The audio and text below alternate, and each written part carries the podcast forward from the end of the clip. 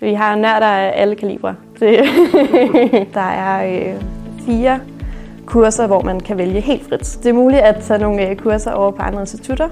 For eksempel så har jeg taget nogle matematikkurser, men man kan også tage for eksempel nogle kurser over på idræt eller musik. Der er rigtig mange muligheder på fysik for at komme forskellige steder hen. Hvis der er, man godt kan lide øh, klimafysik, så er der mange, der tager med til Grønland og laver iskerneboringer og ser, hvordan det foregår. Jeg kan godt lide partikelfysik, så øh, jeg får mulighed for at tage ned til CERN sammen med øh, ham, jeg skrev førsteårsprojekt med. Selv hvis jeg ikke har morgentimer, så plejer jeg stadig at komme ret tidligt herover. Nogle gange er der forelæsninger, nogle gange er der regneøvelser.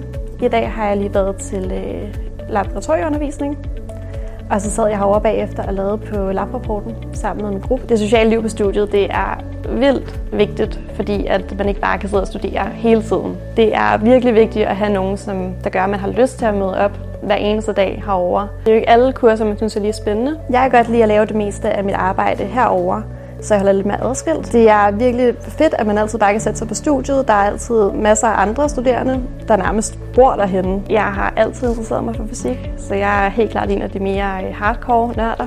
Øh, det var allerede i folkeskolen, hvor jeg vidste, at det var det, jeg ville.